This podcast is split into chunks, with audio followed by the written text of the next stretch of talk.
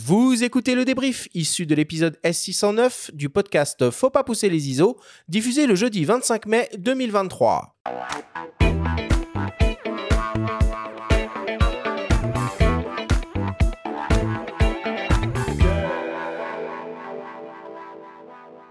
Nous sommes toujours avec la photographe Lisa Rose pour parler photo instantanée. C'est le moment du débrief qui vous est présenté par ipln.fr, le spécialiste photo vidéo.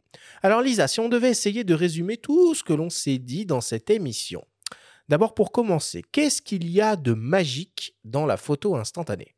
Bah, toutes euh, ses vertus finalement d'être, euh, bah, comme on a dit tout à l'heure, interactive, joyeuse et euh, universelle, indémodable parce que ça marche toujours avec de 1947 à aujourd'hui. Ça procure toujours ces sensations et c'est une technologie, une chimie complexe finalement pour un rapport à la photo extrêmement simple finalement. Pourquoi est-ce que tu as adopté la photo instantanée pour une partie de ton travail?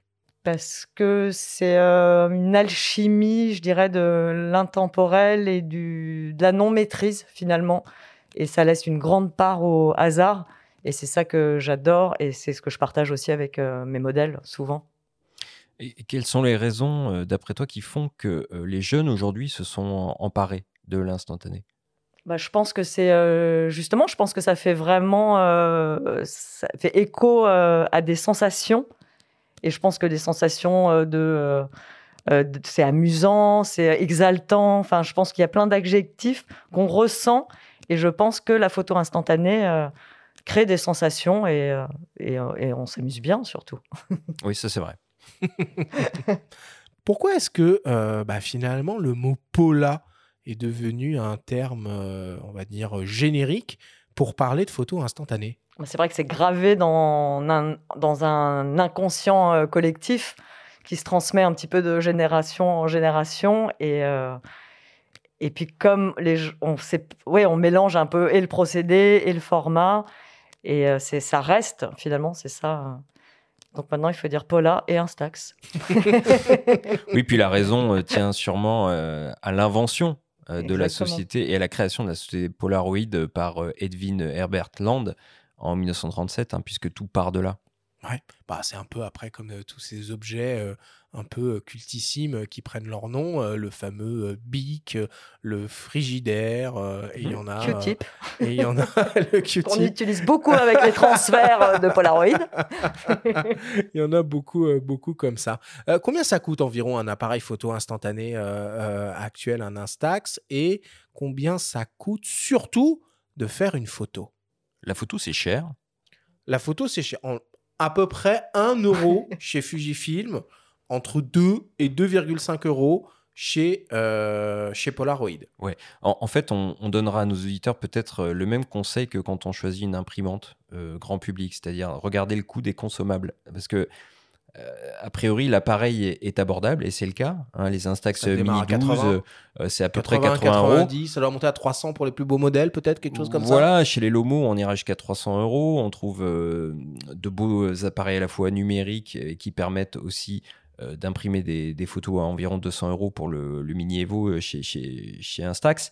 Mais il faut regarder effectivement le coût des consommables. Et donc là, on est sur, comme tu l'as dit, environ 1 euro le tirage Instax et 2,5 euh, euros euh, le Pola. Mmh, mmh, mmh. Faut pas déclencher, faut pas mitrailler. Mais ça a toujours été comme ça. C'est ça qui est assez euh, étonnant. Même, ça a jamais même à la grande époque, c'était cher. même à la grande époque, les appareils faits pas pour les professionnels n'étaient pas forcément onéreux. En revanche, le film l'a toujours été. Mais à la fois, je pense que c'est, il faut le prendre du côté super positif c'est qu'on fait moins de photos, on réfléchit plus à sa photo, et en plus, on a son laborantin, on a un mini labo, on a un inventeur et de la science euh, géniale dans ce petit carré, ce square, euh, et, il faut vraiment euh, prendre une, enfin, c'est une autre matière, une autre manière de créer finalement et de faire une photo. Oui, on sacralise un moment quelque part, un moment où on déclenche. Donc c'est plus économique. Ouais, à la fin. Au final, en fait, c'est plus qualitatif.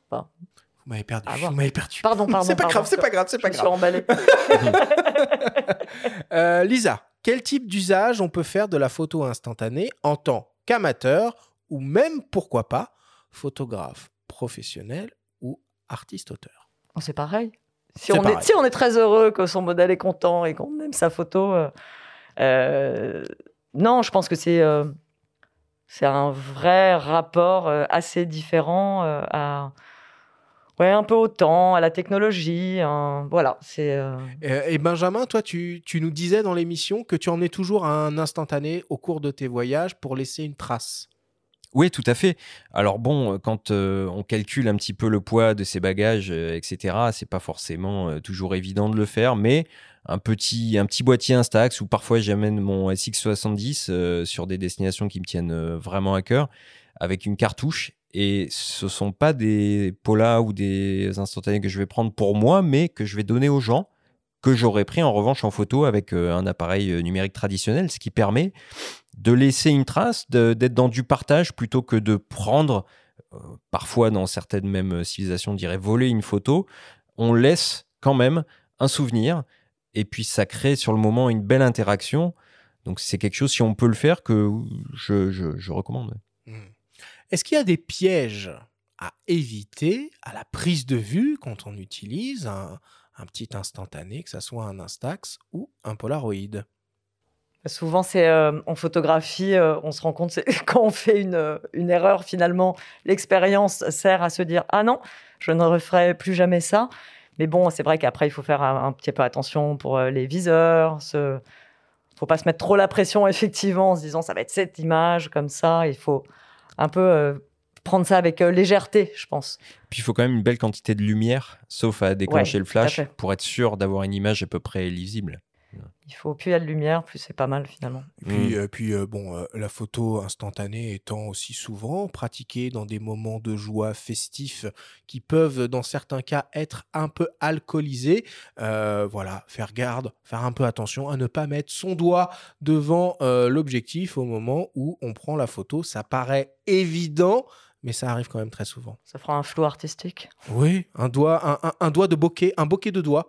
Oui, puis euh, ce sont peut-être des erreurs qui vont euh, générer une patte et qui vont engendrer un nouveau style. euh, Donc c'est toute la magie de, de- de Ah, ces vous me appareils-là. faites rêver, Vous me faites rêver. Euh, Lisa, pour terminer, est-ce qu'il y a des traitements un peu spéciaux qu'on peut envisager avec la photo instantanée? Je me je m'interdis aucune utilisation en fait c'est-à-dire que je peux autant faire bah, un livre avec des très grands formats des euh, ça, ça- ça reste souvent mon euh, principal euh, support original finalement Ah, Mais parmi les autres usages, on peut citer aussi euh, les mosaïques, on peut, euh, on peut parler de surimpression, on peut essayer de, de cramer un petit peu ces tirages, on peut les mettre au, mi- Gratter, les on peut- gratter. les mettre au micro-ondes aussi. Ah oui on peut, ça fait quoi il y a- ça Il y a, y a Ça plusieurs fait, choses. te fait tout fondre Ah bah vous verrez. Non, on, peut, on peut tenter divers, euh, on peut, on peut tenter diverses opérations comme ça. Ok, merci beaucoup pour toutes ces explications.